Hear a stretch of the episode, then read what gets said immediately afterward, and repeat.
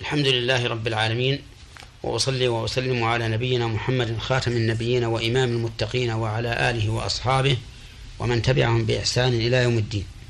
أما بعد أيها المستمعون الكرام فهذه هي الحلقة الخامسة عشرة من حلقات أحكام القرآن وفوائده. نستهلها بهذه الآية الكريمة تلك أمة قد خلت لها ما كسبت ولكم ما كسبتم ولا تسألون عما كانوا يعملون. تلك المشار إليه من سبق من الأمم حيث إن بعض الناس يظن أن انتسابه إلى أحد من الأنبياء أو غيرهم من من الأولياء ينفعه عند الله فيقول أنا أبي فلان أبي فلان. فيقال فقال الله عز وجل تلك أمة قد خلت لها ما كسبت ولكم ما كسبتم. ولا تسألون عما كانوا يعملون أي عما كان يعمل هؤلاء. بل كل يسأل عما عمل.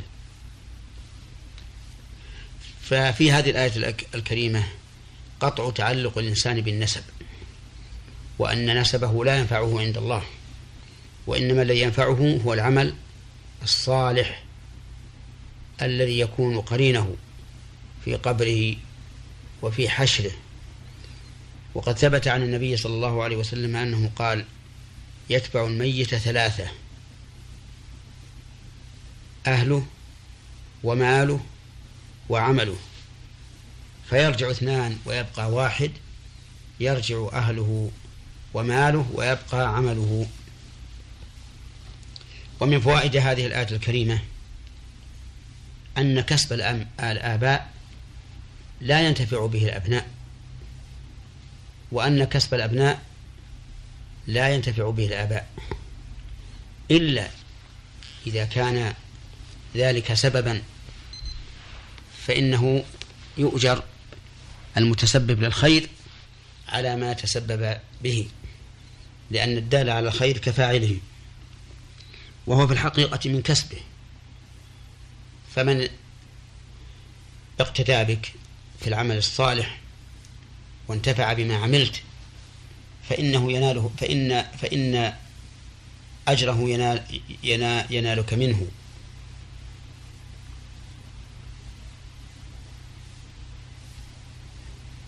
لأن الدال على الخير كفاعله. ومن فوائد هذه الآية الكريمة أن الأبناء والأحفاد لا يسألون عما يعمله الآباء بل خطيئة الآباء عليهم وخطيئة الأبناء عليهم. ولا تزر وازرة وزر أخرى ولا تسألون عما كانوا يعملون. وقالوا كونوا هودا أو نصارى تهتدوا قل بل ملة إبراهيم حنيفا وما كان من المشركين. قال اليهود للنبي صلى الله عليه وسلم وأصحابه كونوا هودا تهتدوا. وقالت النصارى كونوا هودا كونوا نصارى تهتدوا. وكذبوا في ذلك. فإن الهداية باتباع شريعة الله عز وجل.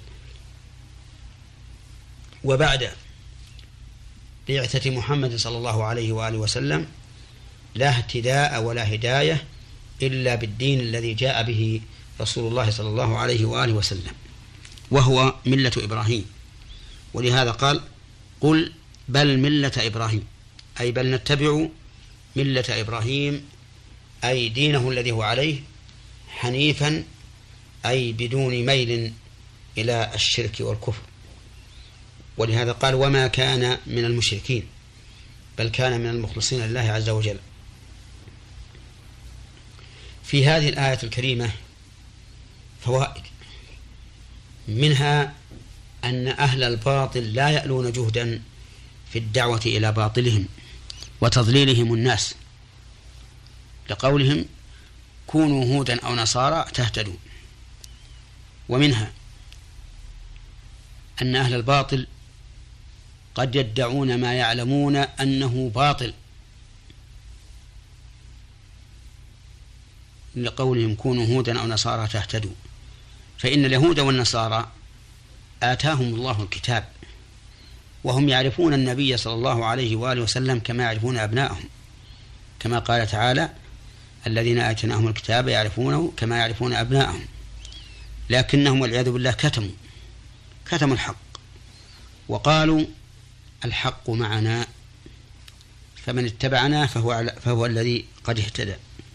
ومن فوائد هذه الآية الكريمة عناية الله سبحانه وتعالى بهذه الأمة حيث رد على هؤلاء المضللين اليهود والنصارى بقوله قل بل ملة إبراهيم حنيفا وما كان من المشركين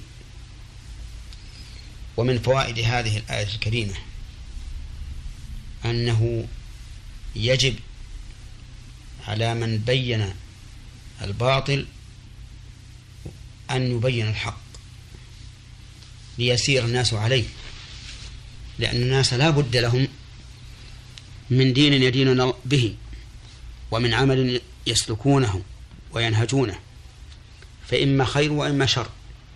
ولهذا قال قل بل أي بل لا نكون هودا ولا نصارى بل نتبع ملة إبراهيم حنيفا. ومن فوائد الآية الكريمة. بيان منقبة عظيمة من مناقب إبراهيم عليه الصلاة والسلام حيث كان على غاية من الإخلاص لله حنيفا ولم يكن من المشركين. ومن فوائد الآية الكريمة أن الأنبياء عليهم الصلاة والسلام معصومون من الشرك. كيف لا؟ وهم قد جاءوا لإبطال الشرك والقضاء على أهله قاتلوا الذين لا يؤمنون بالله واليوم الآخر ولا يحرمون ما حرم الله ورسوله ولا يدينون دين الحق من الذين أوتوا الكتاب حتى يعطوا الجزية عن يد وهم صاغرون. واقتلوهم حيث ثقفتموهم وأخرجوهم من حيث أخرجوكم والفتنة أشد من القتل. قولوا آمنا بالله وما أنزل إلينا وما أنزل إلى إبراهيم وإسماعيل وإسحاق ويعقوب والأسباط وما أوتي موسى وعيسى وما أوتي النبيون من ربهم لا نفرق بين أحد منهم ونحن له مسلمون. الخطاب في قوله قولوا لهذه الأمة لكل من كان من بني آدم بعد نزول هذه الآية. فالخطاب إذن موجه لكل أمة الدعوة. آمنا بالله أي أقررنا بوجوده وأذعنا لأمره وقبلنا خبره. والإيمان بالله سبحانه وتعالى يتضمن عدة أمور. يتضمن الإيمان بوجوده والإيمان بربوبيته والإيمان بألوهيته والإيمان بأسمائه وصفاته. فمن انتقص شيئا من هذه الأمور الأربعة فإن إيمانه ناقص وقد يكون إيمانه معدوما.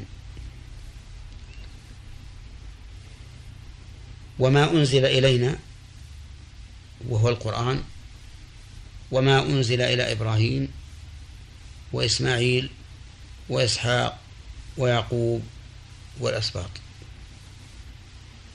وهؤلاء كلهم أنزل إليهم. ما يهتدون به ويهدون به. وما من رسول إلا أنزل الله عليه كتابا. قال الله تعالى لقد أرسلنا رسلنا بالبينات وأنزلنا معهم الكتاب والميزان ليقوم الناس بالقسط.